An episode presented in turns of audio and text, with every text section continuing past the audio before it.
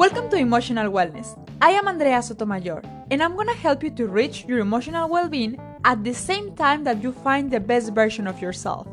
Also, remember that you can find more content about this and also chat with me on my Instagram, where you can find me as emotionalwellness.ca. Hello, everyone! Welcome back to Emotional Wellness Podcast.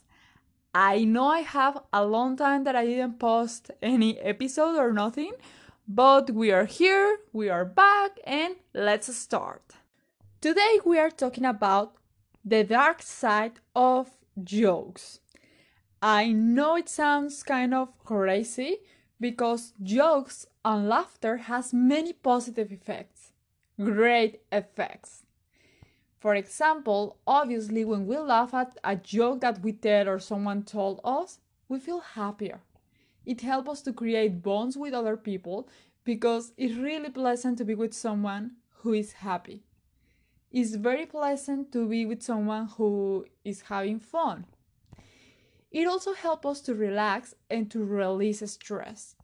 And even I have heard that it's like when we laugh, it's like exercising our body or abdominal part. I don't have any scientific basis to say this, but I have heard about it. But in the other hand, also making jokes using irony or sarcasm help us to survive traumatic moments. Moving from uncomfortable emotions or uncomfortable moments in talking eh, it helps us to talk about things that we have to talk about but that sometimes is extremely painful.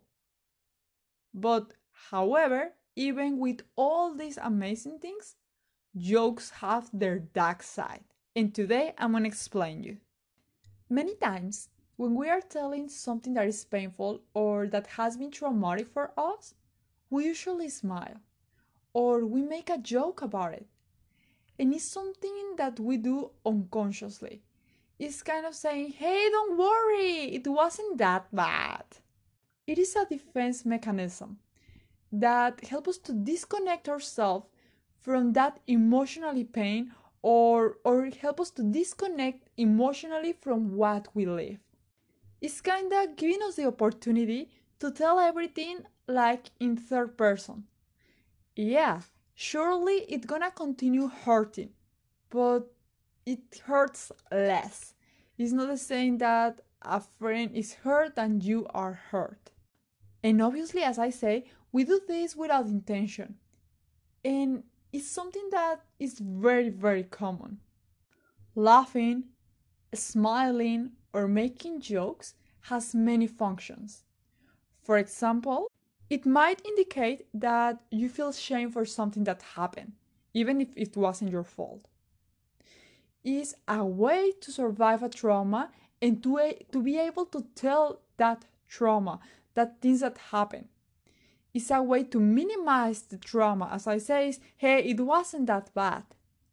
And also is, for example, a fear of showing other emotions that maybe are not accepted in your society or I don't feel good about it and I don't know how to manage that emotion or I don't know even how to express that emotion. Of course, this depends about our experiences, our culture, our emotional management, everything. And don't get me wrong, all this is fine. It helps us to get ahead, it helps us to survive. The problem, or the dark side of the jokes and laughter, is that we disconnect from what we are feeling.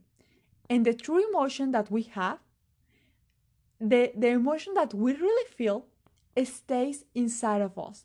It stays inside of us as a rock in the shoe. And if we don't express it, if we just forgot that we had it or we don't accept it, these emotions becomes symptoms in our in our body. In other words, all emotions that we don't express in the right way, it's gonna hurt our emotional well-being. It's gonna hurt or mental health. So I'm making this comparison with pebble in the shoe because there is large and there is small stones as or traumas. And sometimes these rocks that settle well in our shoe and we get used to, to the pain or to the discomfort. But really, it doesn't go away. It doesn't go away until we take a break and we remove them. It's exactly the same with our emotions. There is large and there is small emotions or less intense emotions, but they don't go away. We just get used to, to the pain or the discomfort when we don't express them in the right way. And this pain and this discomfort doesn't go away until we don't stop, we don't take a break, and we express them. So, with this, I mean that if you want to heal a trauma or some painful experience, you will have to face the true emotion that you have. And I know, I promise you, it will be very painful in the short term, but in the long run, it's much less than if you never express them. And sometimes it's more the fear that we have to express them than what it really is. But I have to make a clarification here. This doesn't mean that you should connect with your emotion immediately. That you are feeling something and immediately, hey, what I'm feeling, let me express it. No. It's not about talking about that emotion or that traumatic event that you had with your neighbor, with your friend, or your auntie that knows everything. No. As I mentioned it, these jokes, sarcasm, irony, laughter help us to survive. And I am specifically talking about about connecting with your emotion and with your experience when you are already working on healing it, when you are already going to therapy for different reasons. In the one hand, your psychologist, your psychiatrics, or with whoever you're going, gonna give you the tools to manage that emotions. This person gonna guide you to not let you in the middle of a catharsis or with an open wound. This person really gonna help you to heal. So if you are realizing that you are using jokes, laughter, sarcasm, irony to disconnect from your pain, you have to connect with it, but with help of people who know what to do and how to do it. So go therapy, assist to psychologists, and help yourself. Work on yourself. Think about it. You just say something, and after you think about, ah, mm, I don't think this is really funny.